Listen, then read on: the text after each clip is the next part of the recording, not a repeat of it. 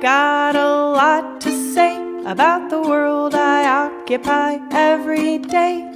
But when I say what's on my mind, I find I piss people off. You're listening to What the Folk, real talk and raw tunes for revolutionary times. I'm Sarah Baranowskis. And this is the last time I'll be introducing myself as Emily Yates. Explanation on that later in the episode after our conversation with Carla Gover, an eighth generation Eastern Kentuckian whose work is rooted deep in the music making, storytelling lineages of her Appalachian origins. Through timeless ballads, socially conscious originals, banjo, guitar, and traditional flatfoot dancing, her work connects audiences with stories from her family and community to provide a clearer picture of an often stereotyped region. It just has really started to sit on my shoulders that I'm becoming one of the elders in in this field and like you know old time traditional music of Kentucky and dance of Appalachia and so I felt sort of a calling to I'm going to really make this robust course with a lot of content and really lay it out. She's also an award winning singer songwriter who has released six albums, the latest of which, Wings, by her duo Zoe Speaks, reached number one on the US folk chart. More from Carla in a minute. But first, if you've been enjoying the podcast, you know what I'm about to say. Please give us a five star rating on iTunes and, you know, leave us reviews wherever you do listen and follow us and subscribe to us. And that way, when we launch our Patreon um, or our Venmo or whatever it is that we ask you humbly to contribute to to keep us uh, alive and a talking, you'll be the first to know. now, to start us off with some mood music, it's Carla Gover and her song Dangerous Women.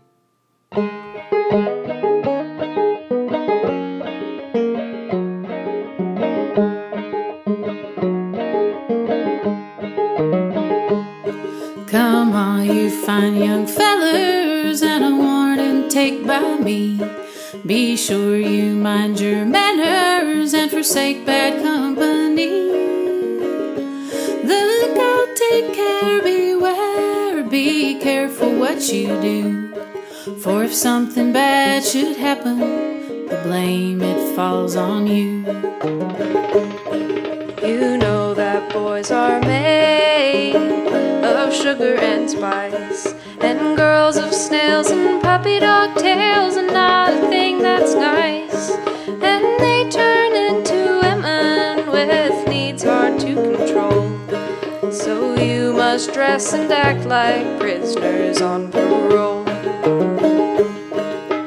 Men, watch out, there's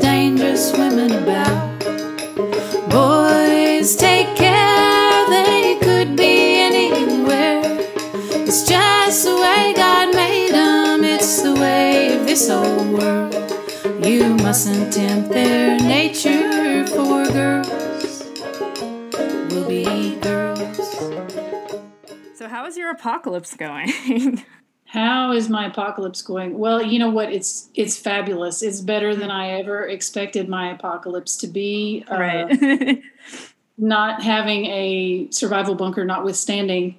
Um, as an artist, it has pushed me out of my regular routines, which were already admittedly pretty uh, pretty loose and, and free form anyway, into doing some things that I never never would have pushed myself to do otherwise. And it's provided me the time and the space. And I think to a certain extent, as much as this is possible with uh, a kid at home still, the solitude to be able to, to create some things that uh, apparently I needed to create. So I am, I'm thrilled. It's, it's kind of like, I feel a little bit guilty at how much I've been enjoying this because I know I don't take it lightly the suffering that uh, is also simultaneously going on, the loved ones we've lost to COVID, and the suffering of my fellow artists in particular. Um, but I also believe that we've got to take the blessings and the goodness where we find it, and I have just found so many blessings during this time. So. Mm. what can you say? What you know? What are you Yeah, it's great that you're able to to get so much uh, juiciness out of out of you know, it's this stone that we're sort of uh. Yeah. all banging our collective head against right now in different ways. But like, I feel like it does it does help to be able to express creatively right now. I, I honestly don't know what I would do if I didn't have some kind of like creative expression outlet right now. Um, you do all like activism, music. Uh, you is it clogging? It's not clogging. It's flat. It, it's clogging and flat footing, but I tack the flat footing on partially because it, that word is really popular right now and it's commercially viable for me to do so because I do the same kind of dance that I've always done, but also because sometimes with clogging, there's a strand of clogging that's more associated either with like hee haw and you know the like super um, almost uh, uh, what's the thing called caricature of, of Appalachian culture kind of clogging, you know, which is, is part, it is part of the culture here in Appalachia, but also, you know, there's contemporary clogging with, uh, like you might see on America's Got Talent, where there's a team of like 15 kids in blue jeans and white clogging shoes. And that's also very different to what I do. So I had the flat Appalachian flat footing and clogging just to sort of put a uh, put a descriptor on the fact that you know I'm from Eastern Kentucky. The music and the dance that I do is very much based out of the culture and the tradition that I was raised with, and uh, it's very tied to the traditional music of the region. And that's not always true of contemporary clogging. So we don't have like a lot of nuance in our stereotypes, right? And, like in the US as like United States Americans, we do not really we have our stereotypes of like what is clogging and what is Appalachia and what kind of um what kind of people do this kind of dancing. And i think it's it's so interesting when it comes mainstream on you know things like america's got talent. But like i also really appreciate you know from reading everything about you like the way you stay true to the roots of all of your art forms is i think it, it's really rare we talk about this on the podcast a lot um, how like little a sense of history we have in this country and so any sense of like deep rooted culture and tradition is it's it's really rare and special. yeah, uh, you know, I've traveled in Europe, so I, I know what you're saying, and the, the sense of history and timeline there is is definitely different than what we have here. And yeah, I guess in Appalachia, our our timeline and connection to history can be a little bit different than the rest of America. And even as I was growing up, you know, I was born in the '70s in Appalachia, and um, even as I could tell, uh, I, I encountered the stereotypes and the stigma. I had a lot of um, aunts and uncles that moved away post World War II, as did everybody in Appalachia. You know, so a lot of us had this phenomenon of cousins that lived in like Detroit and Cincinnati and Indianapolis, and then we'd have these encounters with them where, you know, they're calling us names and making fun of how we talk, and um, it just kind of increased the stigma that you feel just from being an Eastern Kentuckian or a North Carolinian, I assume, East Tennessee, and watching TV and just seeing the jokes that are just made every day. Um, but even as I encountered all that, uh, I could sense that people were also strangely attracted to it. There was there was a way that we were romanticized, and our culture was romanticized, and in a way, like in certain ways for good reason just because you know i i got to grow up i watched those cousins that had moved away. Um, i saw the longing that they seemed to have for this rootedness and this connection not just with the community and the people and the elders that i value so much but also just the land itself and the old home place and the just walking on the same steps that your that your ancestors have walked on um, you know, and that's that's also a very complex conversation and one that I try to address in my art as an Appalachian because we are, you know, many of us have a lot of European uh, colonialist blood running through our veins. Uh, I'm I'm quite a mixed bag genetically, but you know, I'm majority European, and so that's something I, I think about a lot too. Um, in terms of our history. And so that's one of the the things that I, I kind of try to unwhitewash Appalachian history in in the process of presenting the culture because I feel for a long time that uh, Appalachia was presented. Actually, there was a woman who used to run a folk festival up in northeastern Kentucky, and her tagline for the folk festival was the last bastion of our pure Anglo ancestry, which is just a crock of, you know, you know what. wow. wow and yeah. a half. Yeah. Like just just just say the quiet part loud, I guess. you, like did you you grew up playing playing and performing from what I've yeah, read. Yeah, well, and, like most uh, kids in Eastern Kentucky, my first place where I you know, in, in quotation marks, performed was in church because mm-hmm. if you had any kind of knack for music, or sometimes even if you didn't, you know, you'd be asked to get up and sing. Mm-hmm. so singing in church was my early exposure um, to performance. And I was, you know, surrounded by traditional music in my family, mainly singing, but then in my wider community, there were a lot of really uh, amazing uh, purveyors of fiddle and banjo tradition. So I grew up hearing those um, performers at any kind of event, hoedowns or square dances or you know school events. So it was all around me. Um, and then my mother, it's really interesting because she's a product of uh, this whole settlement school movement in Eastern Kentucky and Appalachia, oh. I guess. And so these northerners came and built schools and did a lot of good things in eastern kentucky. They built schools to educate the appalachian children. Um, and my mother attended one of those um, called oneida baptist institute and she loved it. But one of the things that was kind of in the water there that they taught them there was you need to aspire to grow up and better yourself and learn what culture learn to appreciate culture and culture was kind of taught to them as something uh, you know like in new york like the ballet and the opera. And so in part thanks to my mother she she made sure that i had a like a classical music education and piano and um, later other instruments band and orchestra when i when i got older. And uh, so you know I, I enjoyed that I appreciate that i love that. And it, it certainly made me broader as a musician and made me able to communicate with musicians from a lot of different genres that maybe if I had just gotten the traditional side from my family and community, I wouldn't have. So, but yeah, I've done it ever since I can remember, ever since I was little. That's awesome. One thing I was reading about that was really intriguing to me, you mentioned the elders, was your whole focus on teaching granny skills and the role your grandmother played in your life. So I'd love to hear some more about that and also kind of why you think these are important skills for folks to learn and how you're kind of keeping that knowledge alive in your work. Okay, well, that's my favorite thing to talk about in life is my grandmother. so, um, and you know, my mother, I had so many amazing members of my family, but uh, you know, often there's just that special bond between grandparents and grandchildren because they're at a time in their lives when they can, you know, focus in and give you more time. And my grandmother was born in 1898, and um, very much in a subsistence lifestyle, as you might imagine, in a rural rural Kentucky. You know, no electricity and running water. Even my mom, who was born in the 30s, that was still how she grew up. And when my when I was little, that was still how my grandmother was living.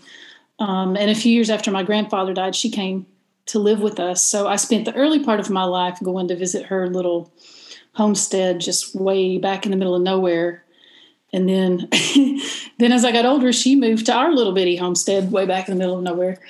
And I, I just, she, she was like a walking encyclopedia and she wasn't atypical. She wasn't anything special for her generation. She just did what everybody knew how to do. She could sew, she could cook, she could can. She made medicine and uh, dolls. She made beautiful dolls and quilts and um, sang most of the time while she was doing it. So um, she really, I think, even though I didn't realize it at the time, was very fixated on giving me what she considered a proper education. Uh, what a what a human being and a young woman should know how to do in order to take care of herself and her family.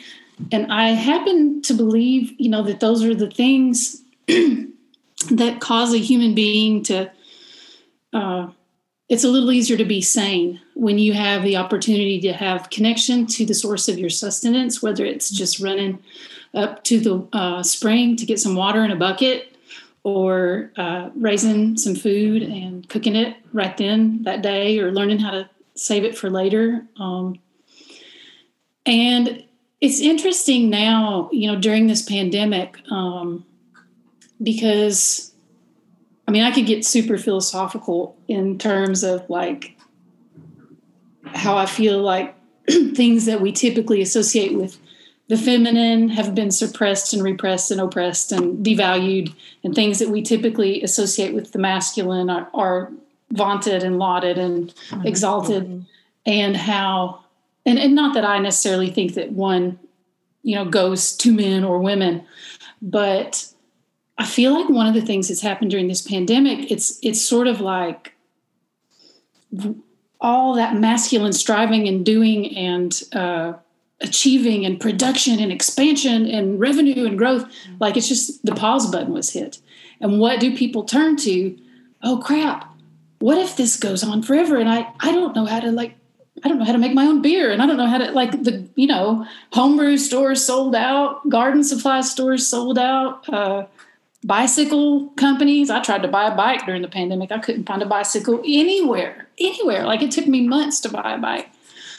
Um, and and people started to turn to these things that our grand or great grandparents or great great grandparents mm-hmm. all knew and lived with and um, so i feel like it's really it's always been important to me to share that but i guess that's part of why i've had a positive experience in my work life and in my profession during the pandemic is because suddenly the things that I've always kind of been peddling are, oh, I want to learn that. And you know, I, I threw a bunch of classes at the wall when when things first shut down. Like, oh God, what am I going to do? All my gigs canceled. Like within three weeks, I had I had a huge tour planned. I mean, I was going to mm-hmm. Ireland, I was going to Wales, and we were going to Mexico with all these different performing groups. And poof. So I started offering Zoom classes and um, the one thing, well, people really wanted the Appalachian songs, but I would put up a, a flat footing class and then like put some new hashtags on on Instagram, which I had never much used before the pandemic. And I would wake up and I would have a full class for flat footing and clogging. And so, you know, um, I think people are once again, which it seems like we periodically do, uh, recognizing the value of being able to take care of ourselves, entertain ourselves, raise some food, you know, uh, do the things that human beings have been doing for thousands of years until here recently when we've been using right. DoorDash and Netflix every night.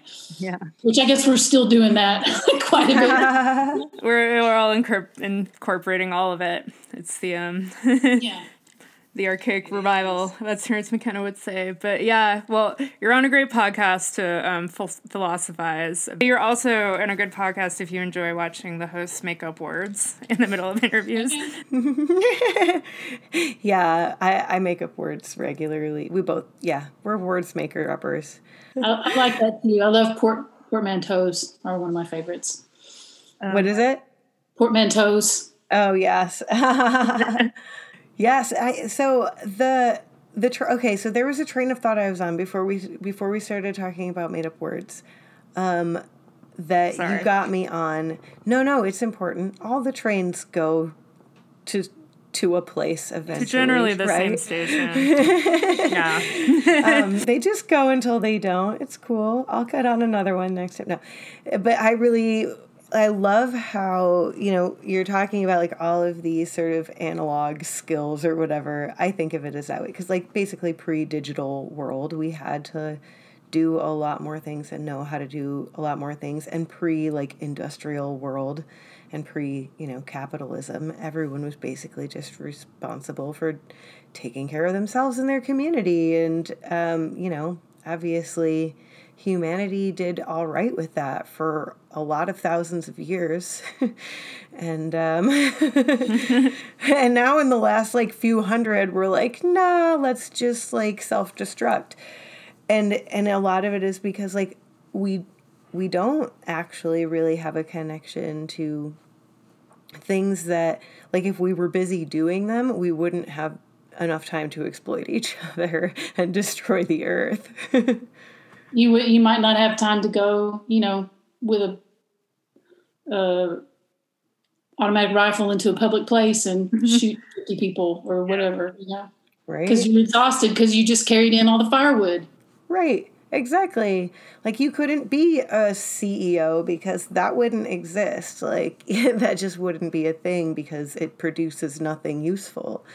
And all of the energy would be needed to go for useful things like feeding and clothing and housing and like entertaining each other, which is I think why it's so great that you're teaching these classes. Because anybody who can move their feet can probably learn. I'm I'm what is it like to teach clogging over Zoom? Actually, I'm really curious. Or flat footing. you know it's it can be tricky it's honestly easier teaching that than it is to teach singing over zoom i think um, just because it's it's a little bit it lends itself to sort of okay repeat after me whereas singing you want to really be like hearing everybody else singing together with clogging everybody can kind of mute their mics and i can zoom and i can see everybody moving and um, but what I've noticed uh, as far as the classes on Zoom is I've had feedback like, oh, I've always wanted to learn this, but there's nobody in my region that teaches it. Or I've always wanted to learn this and I'm too old to travel to far away to learn it. Or I've always wanted to learn this, but I don't, I can't afford to go to these expensive summer camps where they offer it as a course. And so while internet equity is still an issue, uh, certainly in many parts, and including Eastern Kentucky, um, places that do have internet, s- some of those places are able to have access that didn't have access before. So I feel like, well, for instance, this um, I just closed registration for my Appalachian Flatfooting and Clogging Academy, which begins um, February first, and this is the first time I've ever offered it, and I would never have created it without the pandemic, and so it was partially like. well, it was kind of a three pronged process the way it happened. Um, you know, I was totally desperate for income and I needed to to do something. And the Zoom classes were fun, but you can really you can only take it so far, and there were usually some glitches. And I thought, well, how cool would it be to uh, create a really a really awesome digital course that people can access the lessons at their own pace, and then um, even if they're in a different time zone, or even if they don't have good internet, they could download it and watch it later, you know, from somewhere else. So that was one of the factors in wanting to do it. Um, seeing the community that was created and the people that I was meeting and the people that were meeting each other in my classes made me want to uh, to take it a little bit deeper and broader um, than I had before, and um, and then also here in Kentucky in the last year we've lost a couple of our really uh, beloved fiddlers that has been a real blow to our music community because we're we're a tight knit um, traditional music community across many counties. You know, we see each other. We're like family. And then my primary dance um, mentor, who was originally from Johnson City, Tennessee, but was living in Maryland when she died. She passed away about a year and a half ago, and it just has really started to sit on my shoulders that I'm becoming one of the elders in in this field and like you know old time traditional music of Kentucky and dance of Appalachia. And so I felt sort of a calling to I'm going to really make this robust course with uh, a lot a lot of content eight modules and a whole bunch of lessons and really lay it out for people that want to learn it. And it's been amazing because I have people in the I have uh, students that have signed up from Ireland and England and Canada, from coast to coast in the United States. Um, I have 55 people enrolled, and it's just it's exceeded my expectations. But I did work really hard. I totally learned how to create Facebook ads from scratch, which I hated. Oh, it's the devil's It was work. a labor of It love. It's um, amazing how this time is kind of forcing us to be creative and also kind of forcing this marriage of those kind of analog skills and the digital. Oh my um, god! Yeah, you should see my guest room with all the wires. I'm sure it's similar with your podcast, just the lights and the wires and the Oh man, Yeah. I, I never set out to be an AV person, but None of us did. Yeah. But that's what we do now because we're like, we need to connect with people. Right. Now, where's the wires? you know? Yeah. But it, it's, it's also like not only that, but like what, what you're saying as far as like stepping into like elderhood, that's so powerful. And I like, it's awesome that you can, like, a lot of people who are holders of a lot of wisdom are kind of like pre-digital like ages you know where it's hard for them to connect to the use the technology and not everybody of course but you know there's it's just not easy always um, for people to to use all the technology. So being able to do that and to like use these methods that we have of staying connected as artificial and wire heavy as they are it's going to be the thing that i think holds us together as as humanity you know as as our systems collapse around us inevitably you know? It's important. So Jeanette, so uh, that was that was like the, the question in that was like there wasn't a question. It was just sort of like yay you first of all. Thank you. And and the, the question attached to it is really just what do you what have you found to be your most effective com- ways to communicate all of this like s- this um you know collected wisdom that you get to carry you mean online or just in general? I mean, I guess I'm talking about like a combination of both, right? Like we learn all these different like communic in-person communication skills that we then have to sort of translate into now I only see like the top of your torso. Mhm. That's a good question. Um, it's just, I think it's really a poignant thing to think about as somebody from Appalachia because, you know, with all kinds of cultures, you see it a lot in, in Appalachian culture. But I even I heard Rhiannon Giddens and Greg Adams giving a, a talk about um, minstrel shows, minstrel culture in early America, and Greg Adams said something like, it was he said something like how frequently did early african american performers participate in their own oppression in the interest of economic gain? Because they you know of course learned that if they gave the audience the same old stereotype that they wanted to see that it would they would earn a better living you know sadly.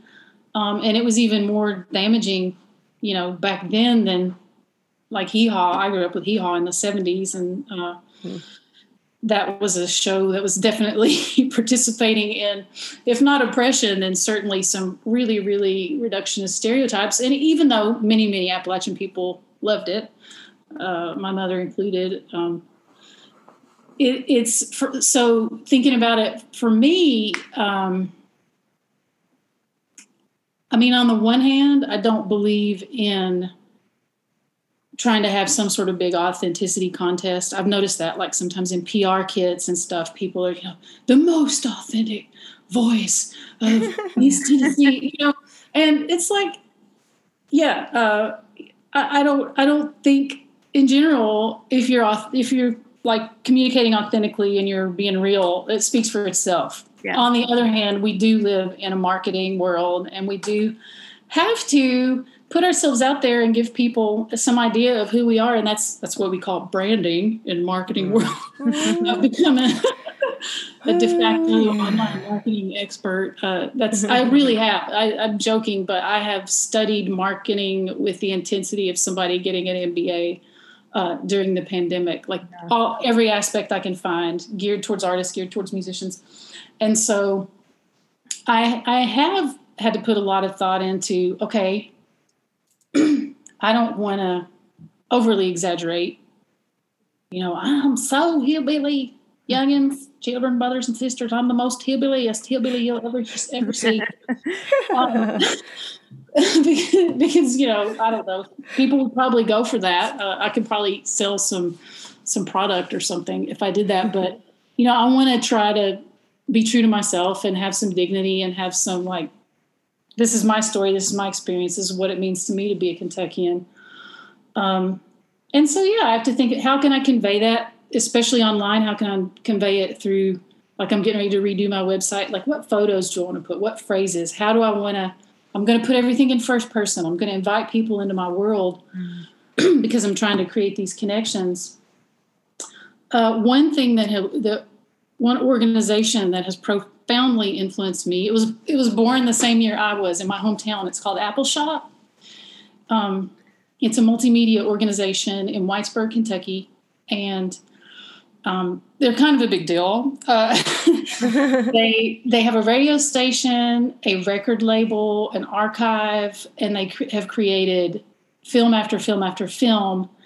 And the whole goal has been to um, portray a narrative of Appalachia by Appalachians mm-hmm. in counter to the you know never-ending stream of outsider voices that are defining us and telling us who we are and what our problems are and what we need to do to fix them or sort of romanticizing us or vilifying us or you mm-hmm. know it's your own fault you're addicted to drugs anyway and you just need to pull yourself up by your bootstraps and um, Shop has they also have a like a theater company in residence that I used to see a lot. They they had a music fest have a music festival that I went to as a kid called Seedtime on the Cumberland, and so everything about the way they have encouraged Kentuckians and Appalachians, all Appalachians, not just Kentuckians, to um, retake our narrative has influenced who I am as an artist. So big yeah. props to Appalshop.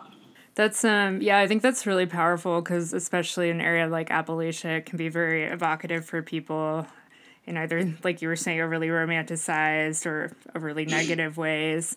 Um, and your sense of place comes out so strong in your writing and your music and just in this conversation we're having right now. What are some of the stories you'd want to tell to people that you feel like should be being told coming out of Appalachia? I know that's kind of a big question, but you can interpret that?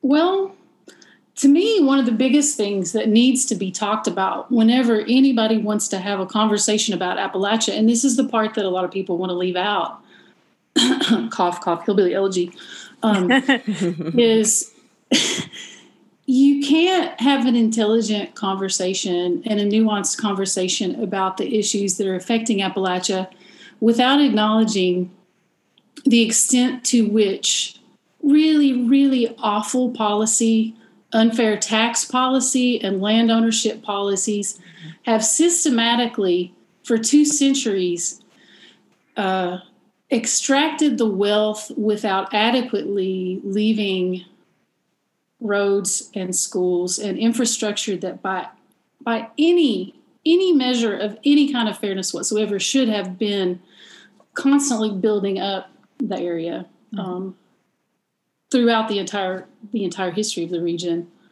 Um, so I, and I think that so often gets left out. We have I can't like I could scream for how many think pieces people come.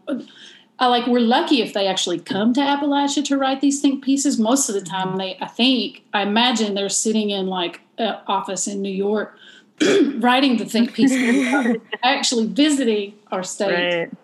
I feel like people try to address what's wrong, what happened here, what's wrong, why are people voting against their own interests, you know, why are so many people continuing to be addicted to drugs, what, you know, why don't people pursue bettering themselves and getting a higher education? And it's like you, you can't have those kinds of conversations without looking at the historical context and what's I mean, and still still the absentee ownership of land and mineral rights continues. Mm. Exactly.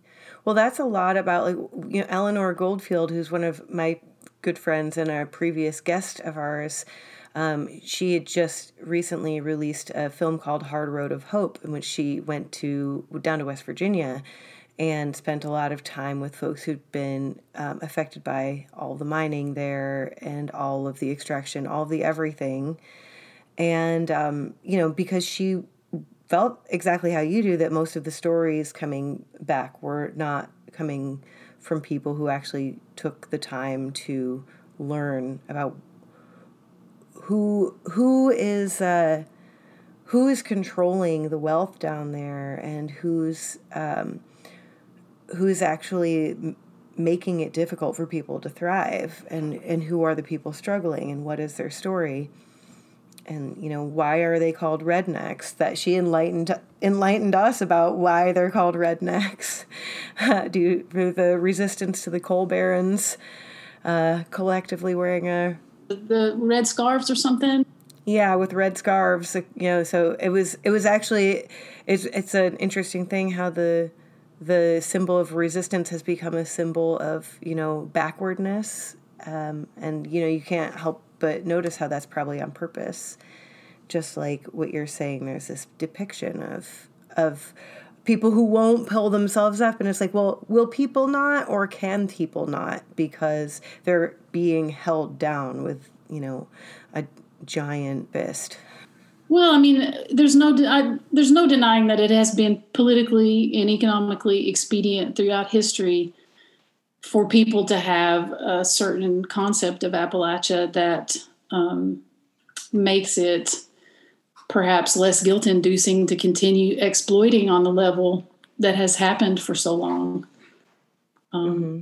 And then the pharmaceutical industry's most recent, you know, egregious, egregious sins in the area with the the OxyContin uh, and opioid kind of pushing from from drug companies and, and families. Uh, it's unconscionable, and that that also isn't isn't talked about. It's like what's just it's more what's wrong with these people. Right. Well, because if we were going to talk about the opioid epidemic, we would have to talk about the war in Afghanistan, which is where all the poppy fields are. And then we would have to talk about all the people getting pulled into the military because they can't get other kinds of work. And then they're basically sent home and prescribed opioids from the places that they were just occupying.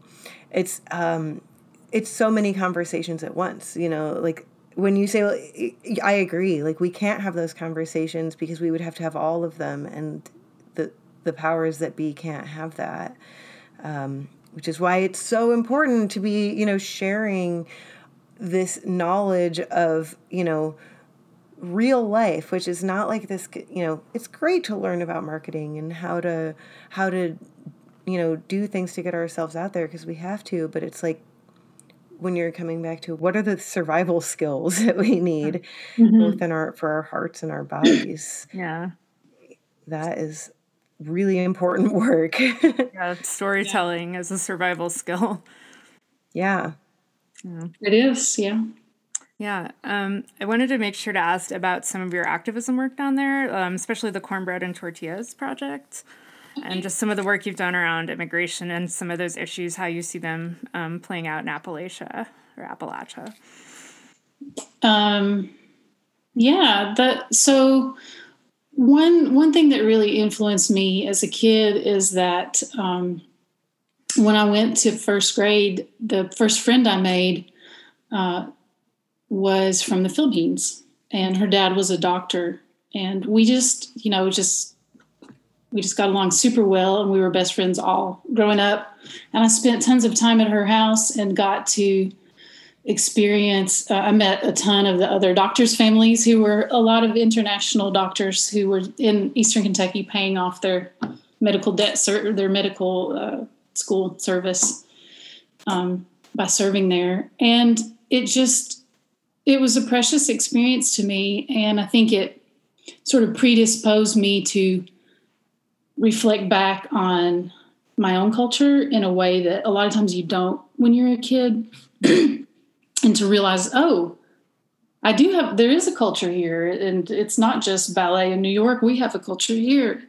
Mm-hmm. So between, you know, hanging out with the international families and then um, Appalshop and the eye opening work that they did, I think it predisposed me to when I moved to Lexington to go to college and um, in the 80s, uh, I started taking Spanish, and because it was really fun, and our and University of Kentucky had a really really good Spanish program, I became fluent in Spanish. And uh, thank God, because I was a teenager and my brain was young, and I studied it when I could still learn it. Mm-hmm. And I started to make friends from uh, Latin America, different different countries, you know. Uh, but I started to see so many because I, I, was really homesick. Number one, I was homesick uh, for even though it wasn't that far away in Lexington, it seemed really different culturally. to Eastern Kentucky, and but I started seeing so many cultural overlaps between traditional cultures in in different parts of Latin America and Appalachian culture. I mean, everything from the way there's like these European and indigenous cultures kind of all all mixed up together and the, the extreme reverence for grandparents mm. Some of my uh, some of my mexican friends in college you know that was like yeah you get it. You know what i'm talking about. It's my grandma. Um, and just like this sort of predisposition to have these huge family gatherings with food and music and just i don't know there was there's just a lot that really um it hit my heart as as really being connected and it was it is it was at a time in Kentucky when we were having a lot I mean it had been going on immigration from Latin America to Kentucky had been going on at a certain pace since I think the 40s or 50s probably even earlier I'm not an expert on when that started happening but because of tobacco and horses hmm. uh, in in central Kentucky and so um, to me, uh, it seemed like, wow, it would be just really awesome. It, it, would be a shame if these groups of people that have been here and these groups of people that are coming here didn't realize how many things they have in common. And I had that seed in my mind for, in my heart for a long time of wanting to do some kind of project. And I was like, it's cornbread and tortillas. You know, they're just, it's so, they're so similar, these cultures, these mm-hmm. groups of people. And so um, about six years ago, I ran into this this person, this man that I had gone to school with briefly as a as a kid, like in in uh, high school, and then we lost touch. And he was in a band called Appalatin, which half of them are from Eastern Kentucky. He was from Eastern Kentucky, and then the other half was from Latin America, different countries in Latin America. And I was like, oh my god, maybe maybe I can collaborate with them and finally do this cornbread and tortillas project. So um, that's exactly what we did. About a year later, he and I started dating, and so he's he's my life partner. We've been together five years now, and it's really interesting because he's Greek Appalachian, and his family came to Appalachia to work in the coal mines when the miners were striking in West Virginia. So wow. that's a whole different story. We won't get into that right now, but um, lots of layers here. Yeah. So he lived in Honduras, and has really awesome Spanish and got into different musical styles of Latin America. And so eventually, you know, cut to the chase, we worked with a um, a director for a Cuban American director named Haydee Canovas from Louisville, Kentucky, and she helped us take our personal life stories and create devised theater from them. And it's bilingual. Um, and then we do uh, there's a Mexican American ballet folklorico dancer as part of the group, and she and I do these like folklorico clogging, you know, battle duet kind of things. She does some uh, traditional Mexican dancing. Um, the one of the singers from Nicaragua does a, a monologue on making tortillas in his kitchen with his mother growing up, and I do a monologue on making cornbread with my grandmother.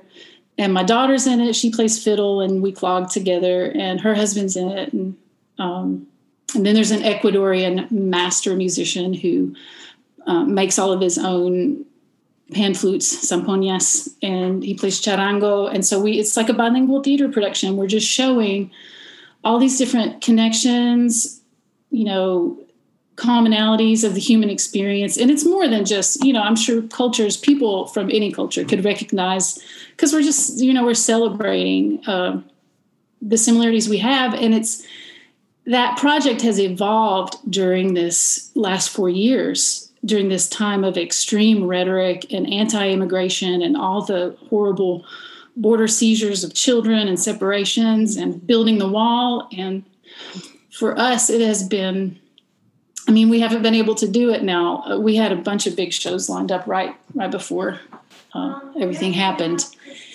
Just a minute, buddy. um, so we haven't been able to do it for a while, but it's it's been definitely our medicine and our spell and our song and our antidote as best we can against the hatefulness because one thing that we find is that you know you can march and you can shout and you can uh, lecture and, and we have to do all of those things but when you throw a big party and you have food and dancing and music sometimes that goes a long way towards changing people's hearts in a way that mm. other stuff might not get yeah. to certain people you know yeah. that sounds a lot like oh it, I, i'll be quick because I think we both had a thought at the same time. it sounds maybe the same thought. It sounds a lot like what Ash was talking about. Ash Ash-Lee Woodard Henderson, the co-executive director of the Highlander Center in um, New Market, Tennessee. She was on a on one of our early episodes, and we talked a lot about how you know resistance is joyfulness and um, and how community building is resistance because um, you know this system wants to kind of crush us and keep us thinking like we're individuals so that we don't realize that we're getting collectively oppressed and that we need to have our communities strong. And so when you're doing things like like that you're actually you know that's the joy and the and the resistance that like keeps people fueled for all the other less joyful pieces of resistance. I mean, I was kind of say kind of a version of that, just that it's a really powerful example, especially right now when things just seem like they're getting even more and more divisive. And 2021 kicked off with, you know, quite a divisive event. If you wanted an illustration of that, that there are spaces where we can make connections and find stories and commonalities. Um, you know, either in struggle or just in shared, you know, relationships with our family and all those like cultural connections. I think that's really powerful work. And it seems like that's really baked into a lot of your different projects. Well, yeah, I, I, I just, uh, like a lot of people, I just want to make a difference and, um, I'd like to make good art that I can feel good about. And, you know, I, I want to create material that's artistically refined. I was having a conversation yesterday with my partner about about songwriting and how, you know, when you're a folk singer, it can be easy to sort of, you know, you start trying to write a song and it's just so earnest and it's just so preachy and, you know, that that doesn't really appeal to everybody now some people love a good earnest preachy folk song you know? There's something Bless their hearts. But um, yeah i want to make stuff that's relevant and uh, feels feels authentic and true to my artistic sensibilities and um, but I, and i also just believe it's it's so crucial that wherever we are we're doing uh, we're doing social justice work, economic justice, and especially right now, racial justice, because, mm-hmm. you know, I, I have strong feelings as an Appalachian about wanting to help undo some of the the way that our cultural narrative is, is spun for us by people outside the region, but it's it's always on my heart that people of color are like physically in danger right now because of the oppression mm-hmm. and the the injustice in the system. And so, you know, I'm always trying to find appropriate and respectful and relevant ways to address that through the arts or through whatever, you know, aspect of my life I can. And some, you know, as we all know, it can be hard to know exactly what to do, what's going to be most effective and powerful and meaningful. But, you know, for me, working with um, immigrants and people of color, uh, in an artistic setting and having difficult conversations and learning to really listen and um, and hear uncomfortable things sometimes it's it's not always easy but it's so so needed yeah. and so i just feel feel fortunate to be able to make art and uh, it's great to talk to folks like you who are you know trying to amplify these types of messages in the world create connections feels like all we can do these days sometimes is to just the least you know, we can do. yeah, like and and especially you know with songwriting and with music, you know, I've been a songwriter for you know the later part of my adult life now and uh, have found it to be a really great way to communicate some of these more difficult messages and and I really you know I've, I've, I've been really enjoying some of your music and um, I really I loved your song Snowflake on your website. I thought it really did a great job of kind of toeing that line of like earnestness but also like and here's a little jab right there in your feels. How about that? Yeah, which is my favorite. that one was like that's as folky as anything I've ever written in my whole entire life, and it's because I was asked to sing at the Women's March uh, in uh-huh. Kentucky, the very first one, mm-hmm. and I couldn't think of what to sing, so I stayed up all night listening to Woody Guthrie, like the night before. I mean, not all night, but till like three, which is basically all night for me. And also at this simultaneously, my son had been listening to this um, Schoolhouse Rock CD over and over and over and over and over and over again. Oh wow, that's awesome! so when, I woke up, I woke up and I opened Facebook, and there were all these like moms and little girls with little pink kitty cat hats on, and and that song it just popped out. It was like it was kind of Schoolhouse Rocky, yeah, Woody Guthrie ish, but it's definitely outside what I normally I normally write stuff that's either more Appalachian sounding or just more kind of dreamy, poetic-y stuff. You could tell that it's not like that you're not like a all the time folk singer because you have this sort of like look on your face of like here's a folk song and i i adore that like you know self-aware folkery is is my jam I loved I love your music. Like I think it's absolutely like captivating and and uh, and I just thought it was really sweet that you also had that that other side that just popped up and was like, "Oh, cute little folk song." Well, the um the women's march because they they asked me to play like 3 years in a row and every year I was like, "Oh my god, okay, I've got to do something good." And so they sort of, it was also a catalyst for my most recent release, which I have to tell you a funny story. Speaking of folk with a capital freaking F. I have always loved the Peggy Seeger song called B Side, which I don't know if you guys checked out the video or the song Dangerous Women. I did. Yeah, I wanted to ask you about that. So this is perfect. so, well, yay it's a good little bookend to what we've yeah. been talking about. So, yeah. um, I really always loved the song, but I I never was able to sing it very well just because Peggy's style of singing is very very different than mine, and I'm always you just I'm just more like of a ballad singer, and she has that beautiful high kind of you know almost like Judy Collins or somebody kind of voice. And but that song, oh my God, I, I did sing some kind of version of it for the Women's March a couple years ago and it's all for anybody that hasn't heard it. The original song is called B Side, and um, I rewrote the song and totally changed the melody and kept a lot of the lyrics, but added new lyrics too, and performed it with my daughter. And we called it Dangerous Women. But the premise of it is that um,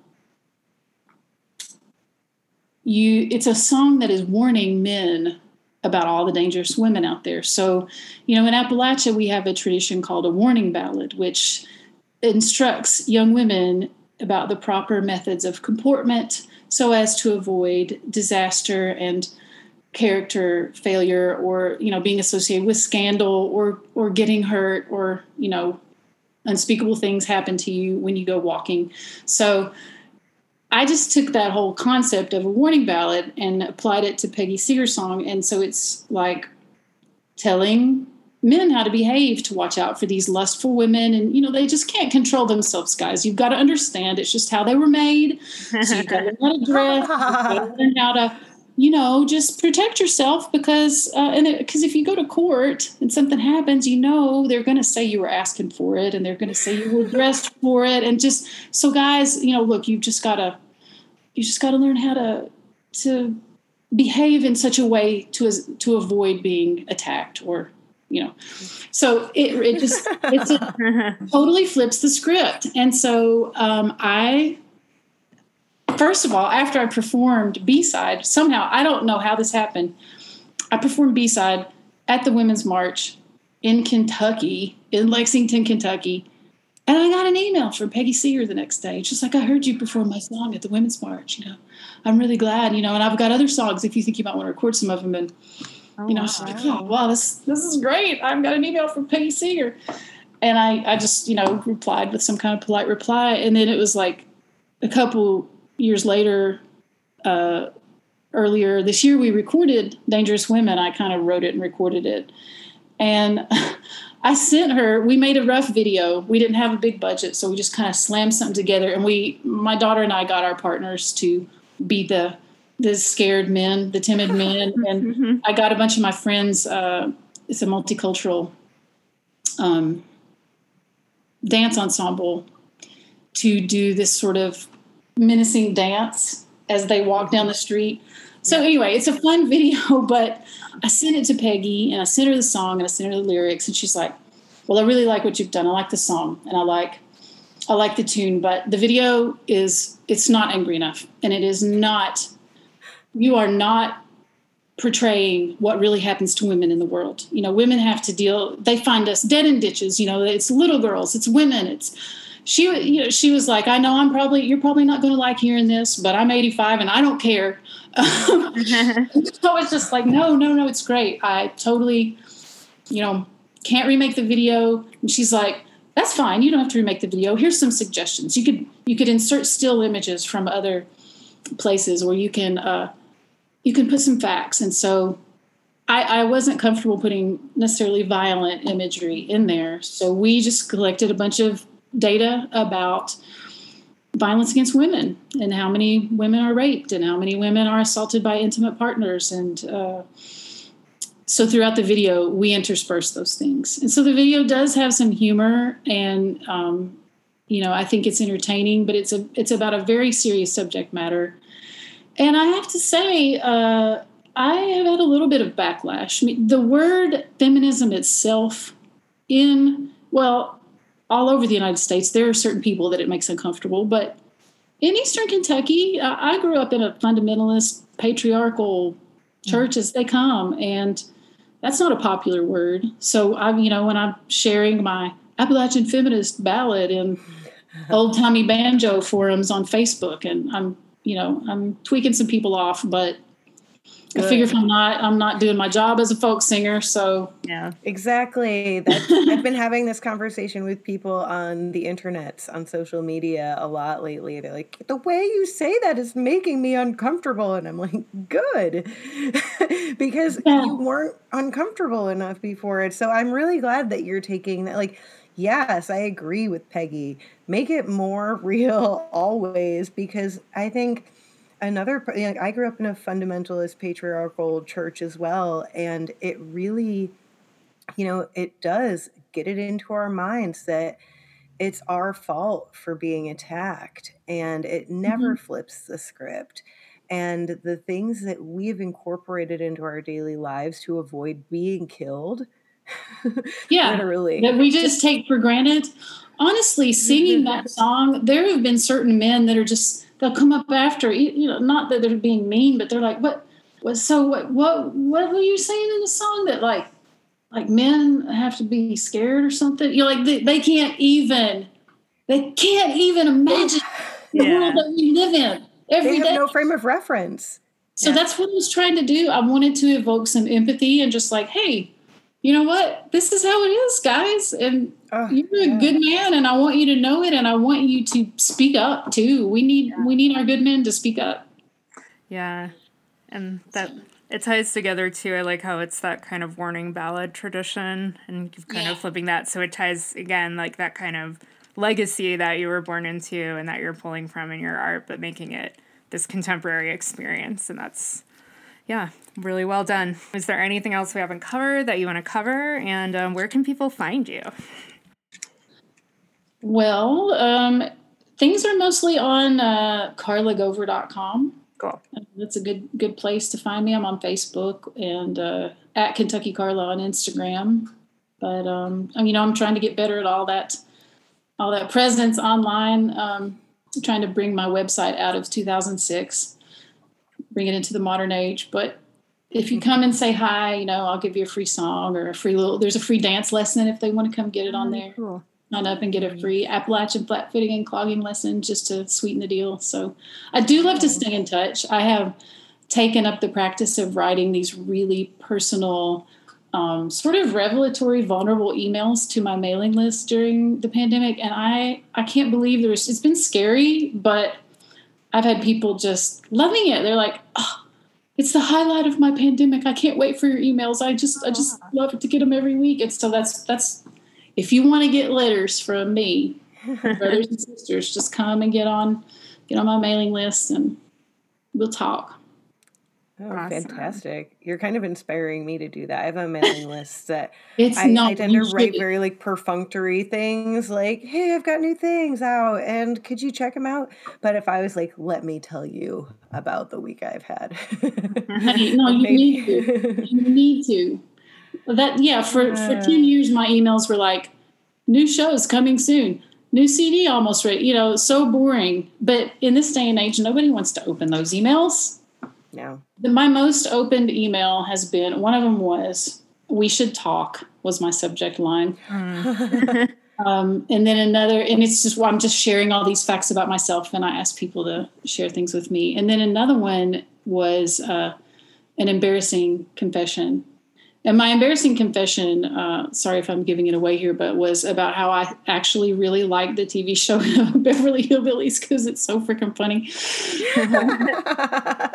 but that one has gotten a lot of response too. So, but it's really fun, and it really, I'm telling you, my my email list has sustained me. Has sustained me as people have like bought me grocery cards during the pandemic and uh, came out in spades to support our last Kickstarter.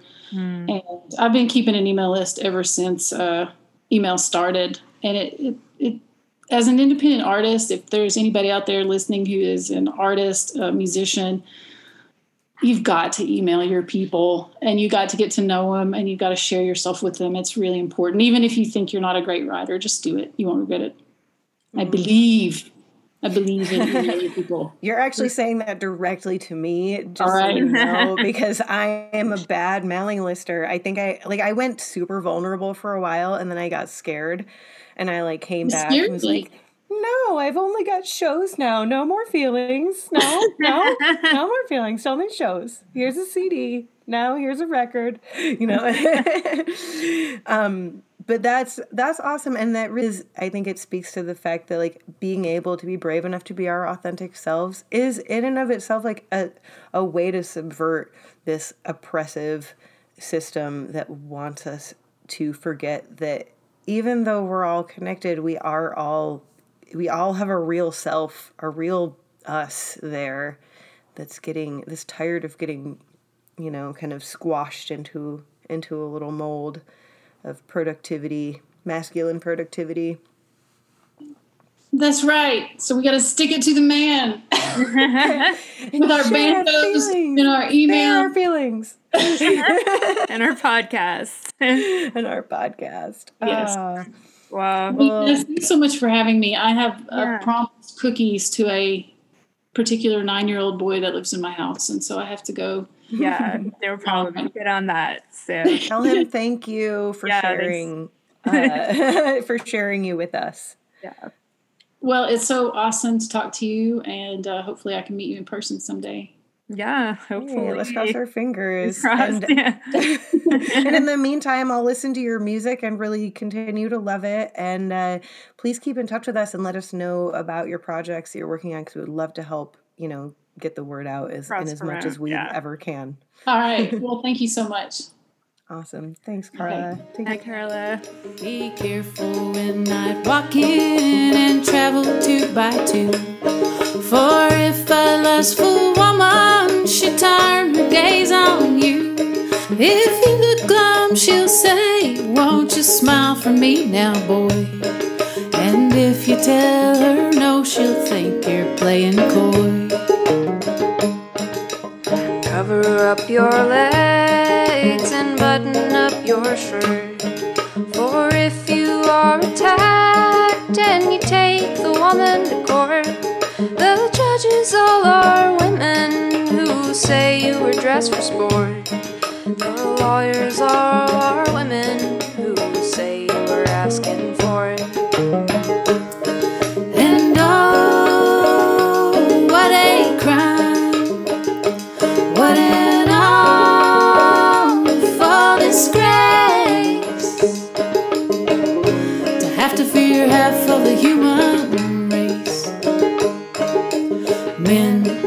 watch out! There's dangerous women about. Boys, take care! They could be anywhere. It's just the way God made them. It's the way of this old world. You mustn't tempt their nature for girls. Will be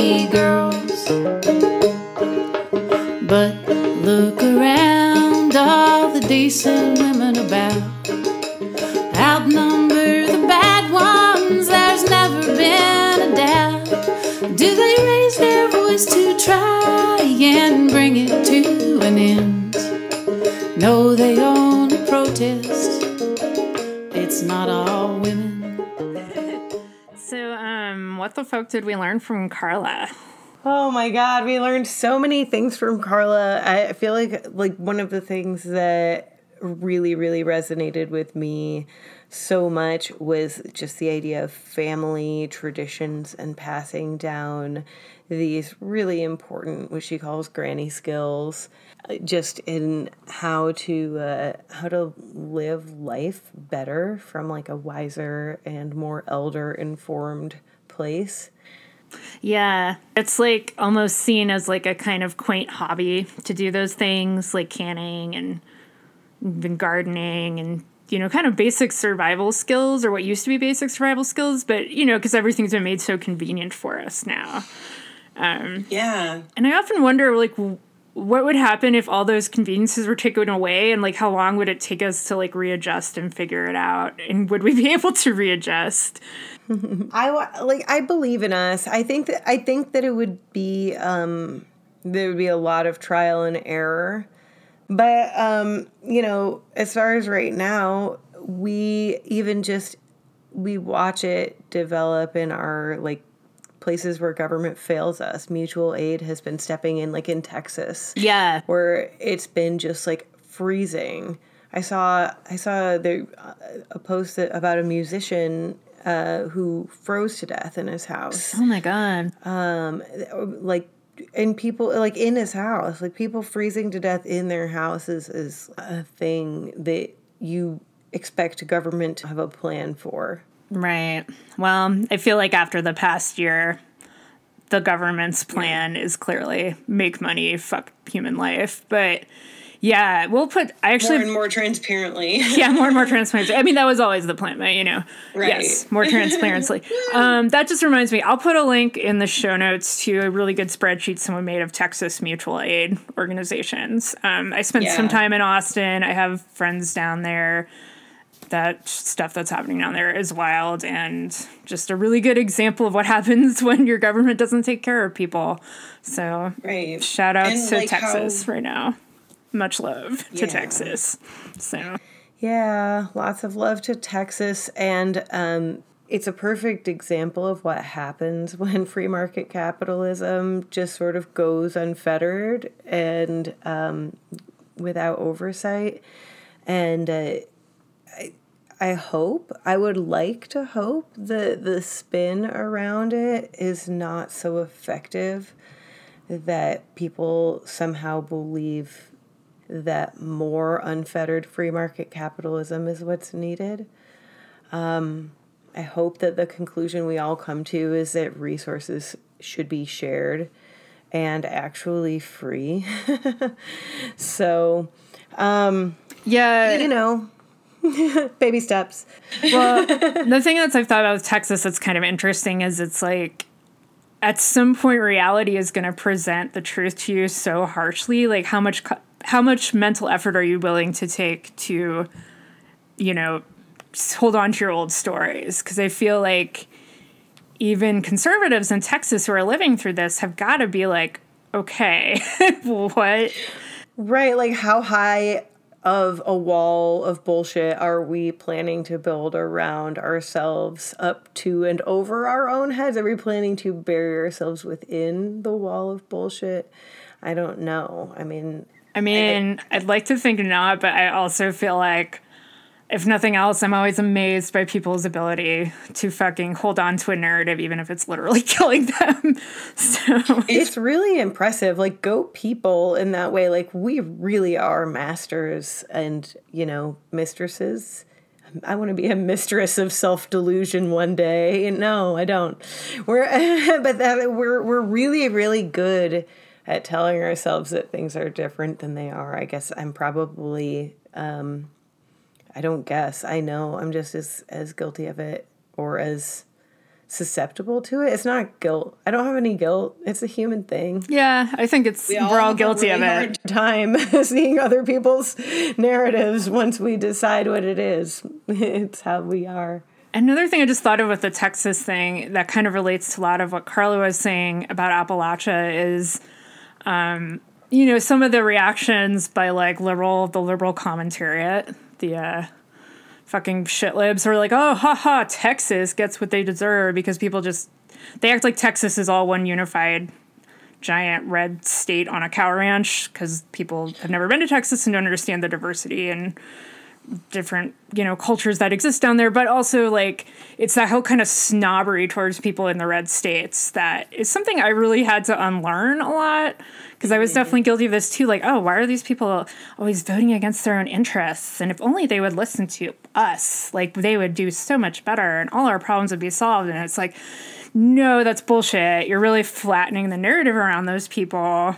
And the different regions and the you know diversity of opinions and perspectives that exists there. But you're also not looking at like why a lot of those places are the way they are. And carla did a good job of talking about you know resource extraction and the sort of like purposeful systematic poverty that's hit a lot of those mm-hmm. regions of the country. Yeah yeah both uh, texas and you know kentucky and um, west virginia and like the coal mining states all any all of those places where oil and gas and coal have and fossil fuels in general have been extracted or are currently being extracted from the earth are places where you know corporations have come in and staked claims and purchased politicians and that's what makes them you know quote unquote red states. It's not that the people there all think one way. It's just you know the loudest voices um, are the angry, greedy, racist voices in those places because that's who owns things. The fact is that all of these uh, places that we're talking about, you know, in the in the South, are full of um, people just as radical, if not more so, than people in other parts of the country that you would consider, you know, left. You know, there are there are incredible movements and even i mean there's just regular people who aren't um, ridiculously conservative or you know ridiculously white supremacist nationalist um, you know wannabe fascists. There there's there's plenty of them. You just go and meet them there. There they are it's funny, the people who spring loud, scream loudest about bigotry often don't see how they kind of reflect the shadow side of that and how they will stereotype and kind of otherize entire parts of the country because it makes them feel better right. about themselves. It makes them feel more enlightened by default. And not to say that the criticisms and ignorance and bigotry doesn't exist in those places, but you can't flatten the narrative around a place and you can't just look at things like an outsider without trying mm-hmm. to do your homework and trying to actually get to know the human beings who are behind these like stories that you want to tell yourself about a place. Yeah. Also, you know, something I mean something that we all do like human nature is so interesting. I think we just other and other and other constantly. Like we just always find reasons because there are there's always a, a place in the region that's like the butt of the jokes like when I lived in Missouri, it was people in Arkansas who were the butt of the jokes. When I lived in Georgia, it was people in Alabama, Mississippi. It's like there's always some place within the place. It's it's really interesting to see the ways that we that we like set ourselves up to be superior to one another uh, as we as we can or we see fit. We're hilarious. This is like a human phenomenon that there's always got to be someone that you're shitting on.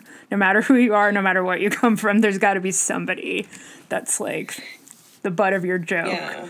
So, or at least like somebody i, I feel like the, our next you know evolution is going to be graduating from like shitting on each other to like lifting each other up but also like entertaining each other like i feel like we can still be funny and not be assholes and we can like speaking as somebody who like intentionally you know pokes at people's um, comfort zones and then like giggles and runs away. we can be assholes about the right things, and you know. Yeah, we decide what the right things are. it's so, but I, but I do feel like like it's it's great to be able to have these conversations that are like way more nuanced. You know, Carla, I feel like really um, shed a lot of light on how she um, has found ways to relate to people regardless of where they are and to still like be true to her own like her own grounding and her own tradition and her location. Like be she's her story and she allows other people to be their stories. Yeah. Or like drawing those connections like the cornbread and tortillas project. Mm-hmm. you know it's just such a good example of that. Yeah. Because when you see how people's have story like all of our stories in some ways are similar as human beings even if the specifics may differ. So it's yeah, and we get so used to those narratives of like difference that we miss the similarities in in our you know inherent being and we create differences where they like don't need to be. And it's like as we always say in here it's a not either or it's both and. The unique things about your story about your culture your racial background, the country you come from, wherever, like those are some things that are important to honor and like look at, you know, especially how they intersect with systems of power. But then there's also like these really baseline human humanity that we need to see in each other. I mean, I think literally our survival depends on us fucking getting that memo. So, you know. Yeah, exactly. Like we're all stupid and smart at the same time. And I mean, speaking for me personally, I know I'm like way stupid about a lot of things and and I'm and I'm pretty smart about some things. Like I don't know but I'm not, I don't know most things, although I am really good at talking like I know most things, which is a skill I don't recommend everyone pick up. yeah, and I think I have the opposite, which we, I think we've talked about too, where I'm like, uh, I'm really always doubting myself and always saying, like, I could be wrong about this, but you know. Oh my God. Now, this is my family tradition is um, of being able to just talk shit for as long as air needs to be filled. It's family tradition. Why do yeah. you drink to get drunk? Okay, I won't torture everyone with Hank Williams Jr. I know. I like. I, you just brought me back to all of the dive bars in Georgia that I used to sway drunkenly with other soldiers and sing that song with. I mean, Jr. He's got a few. He's got a few bangers. oh man, it was always that one and the David Allan Coe song, which which I found out later was a John Prine song actually. That you never even called me by my name. Oh yeah, I think Steve Goodman actually helped him write that. So I didn't know that was a John Prine song. So, um, I believe it was. Yeah. Really quick. It's, it's written by Steve Goodman and John Prine, so you're correct. Yeah. Prine yeah, is uncredited on the song. Whoa. Anyway, I digress. We should be talking about Carla's music. yeah, no. like seriously, because like I love her music, and yeah, I, it's great. Like that "Dangerous Women" song that you know that she was talking about is a perfect example of you know taking that um, taking that like division that we've that we've got that creates like you know the patriarchal uh, confidence that allows men to not know what it's like to walk around afraid. Yeah. and uh, or at least cis straight men cis straight white men. A segment of men can walk around unafraid. Yeah, and I like that again it's a good example for kind of building connections, you know, centering the stories of you know, in this case women's experiences, but then also going back to those rooted like those rooted traditions of like the warning ballad, like in Appalachia, that was sort of like mm-hmm. trying to pass on moral codes and behavior, like via songwriting. Like it's a really, it's just such an interesting and illustrative example of the kind of work she does. That I thought that was really cool when she talked about not being able to get a bike during the pandemic, I, rec- I remember that I wasn't able to get canning lids for the longest time. And it was interesting how those kind of really basic things seem to be selling out. But that's a to- yeah people realized that we needed them. Like oh we need we might need to like can our own fruits and vegetables. We might need to um, you know bake our own bread. I have not learned to bake my own bread yet i will um, admit but it is a yeah i mean we're all really getting to uh, getting to a place of coming to coming to terms with what we need to learn to do to survive. so speaking of family traditions, I didn't know if you wanted to talk a little bit about your oh, yeah, your My family tradition how do you drink? Okay. to get drunk. I will stop that. right Sorry, that was my Once you start that, you just kind of it has a it has a certain um, volition of its own. it does. It just it has yeah, it has its own The family tradition volition. Uh, yeah, so my family tradition apparently is name change. I discovered um, when I was talking to my cousin uh, uh, last week, and uh, we were noting how many people in my grandparents' generation and my great grandparents' generation changed their names from um, their Italian names to uh, to these like way more anglicized names. And we were talking about that because I got my name change paperwork finally from my divorce. And um, that was super exciting. And I decided that in the family tradition of changing names, I would uh, go ahead and do that first and last. My great grandfather went from Giovanni Damiani to John Daniel. so boring. and you know all well and good all well and good um and uh and so i am going to be taking the family name back.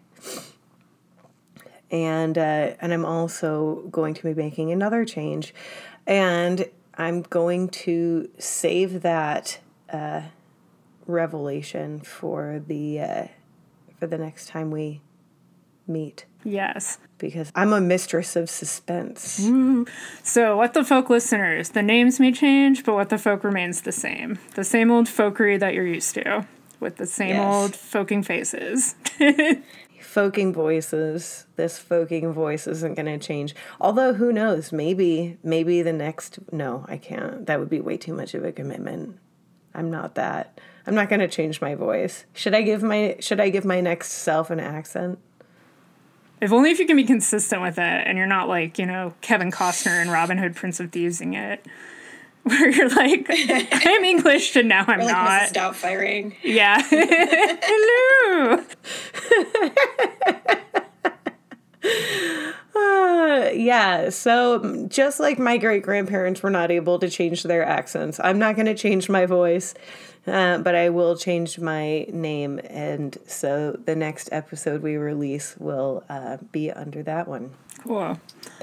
Yay, what the folkers, or what the folksters, what the. f- what the folkerinos. I don't know. I feel like Marc Maron calls his listeners the what the fuckers. Oh, nice. That's great. Yeah, we'll have to think of something. so I don't know if we can be what the folkers, but we can. Uh, All ten of you that are out there. Hey, all all of you out there, I know you're out there in all the different countries. I I see all the different countries that that uh, show up, and I think that's pretty neat. So thanks for being out there. Thanks for being our what the folk fam. How about that? I like that. What the folk fam? That just happened. Bam, that's who you are. We love you. Yeah, we love you at the Folk Fam. Speaking to the What the Folk Fam, we are going to be doing a couple episodes on the TV show MASH. So if you wish Yes. to bone up, watch MASH. Yes, do that. Unless you are of the demographic that already knows uh, MASH and already knows what we're going to be talking about. But still watch again because we're going to be ad- uh, adventuring into a slightly more critical lens, but also having a lot of fun with our um, celebrity crushes and our critiques and our nostalgias and shit. yeah, and if you like just want to watch some stuff really quick, you could probably start at like I think episode 15 in season 1 is really where they start getting shit dialed in. Or you could start Yeah. with like middle seasons or something to get the general feel for the show if you haven't watched it. But I think if you're like taken more notes than I have. Yeah. well, you know, I went back and watched anyway. Um, if you're over the age of 40, you probably already watched it, but if for some reason you haven't, um, yeah. I don't think over the age of 40 because you know what? We're almost over the age of 40, and nobody in my generation, other than a couple of veterans, So maybe 50. I think like older than that, even. Like, who watches MASH? We're going to find out. We'll do a poll in the places where the old people do polls and surveys. It will be great. you haven't already been vaccinated for COVID. Have you watched MASH? Yeah, exactly. Uh, anyway, so yeah, we're gonna talk about that shit. Hang out with us, and it'll be fun. And um, we'll also uh, we'll also probably uh, I don't know what else make up new names for things. Yeah. New word saying, same old, what the fuck. New wordsing. We may or may not be high. Yeah. At any given moment. when we don't have a guest, anything goes.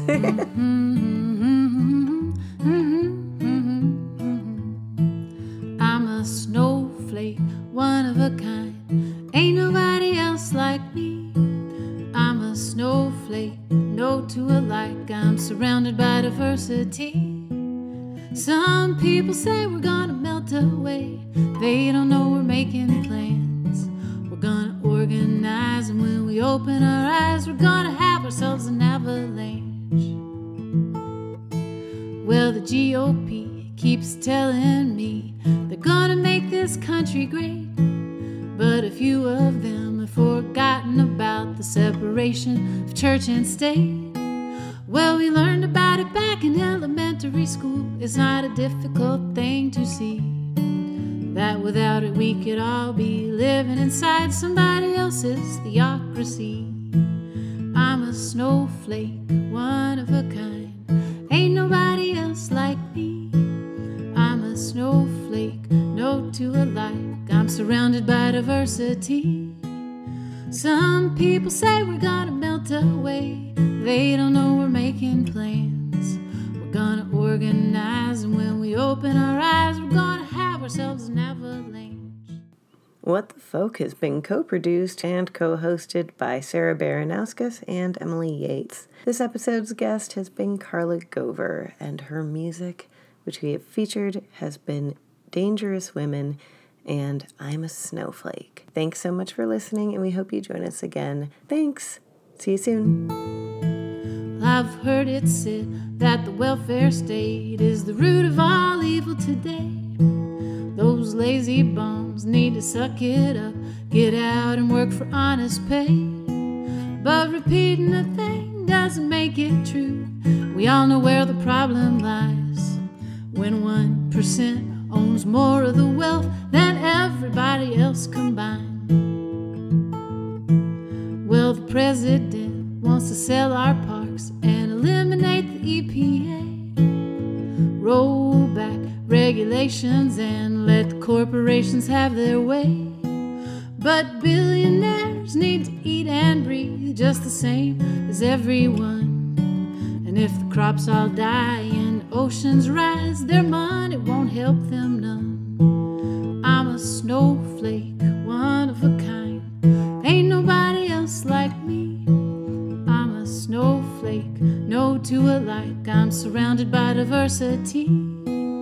Some people say we're gonna melt away. They don't know we're making plans. We're gonna organize, and when we open our eyes, we're gonna have ourselves an avalanche. There's one more thing I'd like to say, just set the record straight. Religious freedom doesn't guarantee your right to discriminate. I can marry whoever I want, and I've got the right to choose. So keep your laws off my body and out of my bed, and I'll do the same for you. Cause I'm a snowflake, one of a kind. Ain't nobody like me. I'm a snowflake, no two alike. I'm surrounded by diversity. Some people say we're gonna melt away. They don't know we're making plans.